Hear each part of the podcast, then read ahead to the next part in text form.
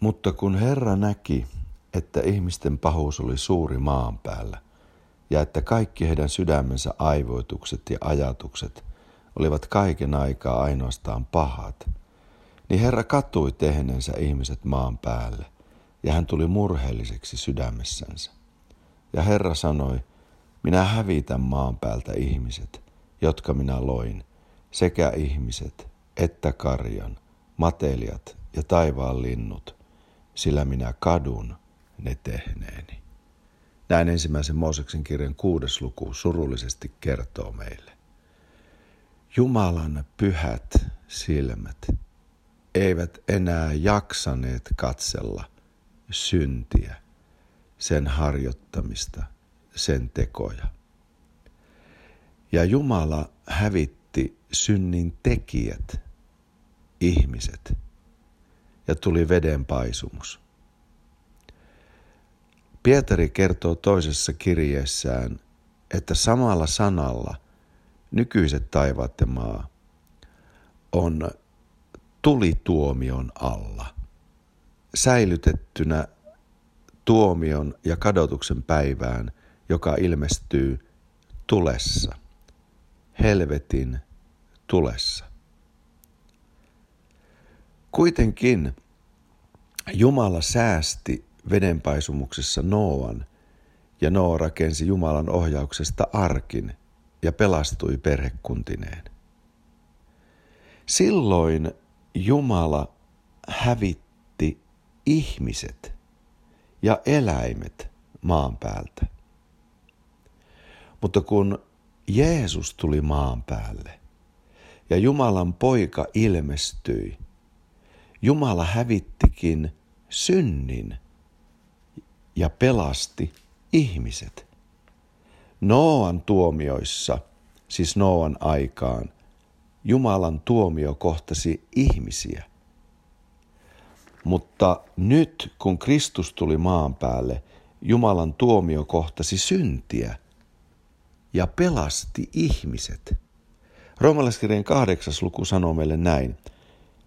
Sillä mikä laille oli mahdotonta – koska se oli lihan kautta heikoksi tullut, sen Jumala teki lähettämällä oman poikansa syntisen lihan kaltaisuudessa ja synnin tähden ja tuomitsemalla synnin lihassa, että lain vanhuskaus täytettäisiin meissä.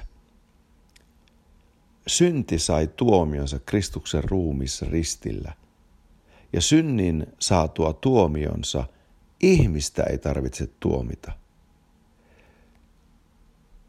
On yksi paikka maan päällä, josta Jumalan viha syntiä kohtaan on pois otettu ja jossa hallitsee Jumalan vanhurskaus, rauha ja ilo. Anteeksi antamus, vapautus synnin vihalta, seurakunta.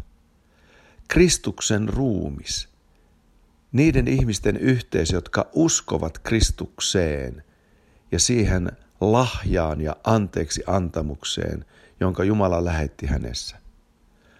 On täysin turhaa ihmisen päätyä tuleen. Täysin turhaa ihmisen syöstä itsensä helvetin tuleen, kun tuomio synnin tähden on jo pois otettu ihmiseltä ja siirretty Kristuksen päälle hänen sijaisenaan, kun ihminen vain uskoo. Kun näkee tämän kirkkaana ja selvänä, tulee suru synnin tähden. Tulee suru, miksi ihmiset elävät syntiä harjoittain. Ja miksi joku Jumalan lapsi, joka kaiken tämän tietää, on syntiin vajonneena ja sitä harjoittaa. Tulee suru. Kristuksessa Jumala otti pois synnin ja Jumala antoi synnin vihan kohdentua Kristukseen pelastaakseen ihmisen. On paljon parempi nähdä Kristuksessa Jumalan tuomio syntiä kohtaan, vapahtaen ihmisen, kuin nähdä Jumalan vihan kohdentuvan ihmiseen eikä syntiin. Kristuksen ulkopuolella se on näin, mutta Kristuksessa ihminen on vapaa. On yksi paikka, jossa on Jumalan siunaus, jossa on jumalallinen anteeksi antamus ja se on seurakunta. Kristuksen ruumis, uskovien yhteys. Siellä on terveys ja parantuminen sairauksista. Siellä on lapseuden pyhä henki, vapaus demoneista ja saastaisista hengistä. Siellä on kaikkien tarpeiden täyttymys. Siinä huoneessa asuu lihavuus. Kaikki, mikä elämään tarvitaan, saadaan tässä yhteydessä. Kaikki, mikä Jumala suhteeseen tarvitaan, saadaan tässä yhteydessä. Se on tuo korkea kallio, jonnekka tulvavedet eivät ulotu. Se on tuo suojapaikka, jonnekka tuli, helvetin tuli ei yllä.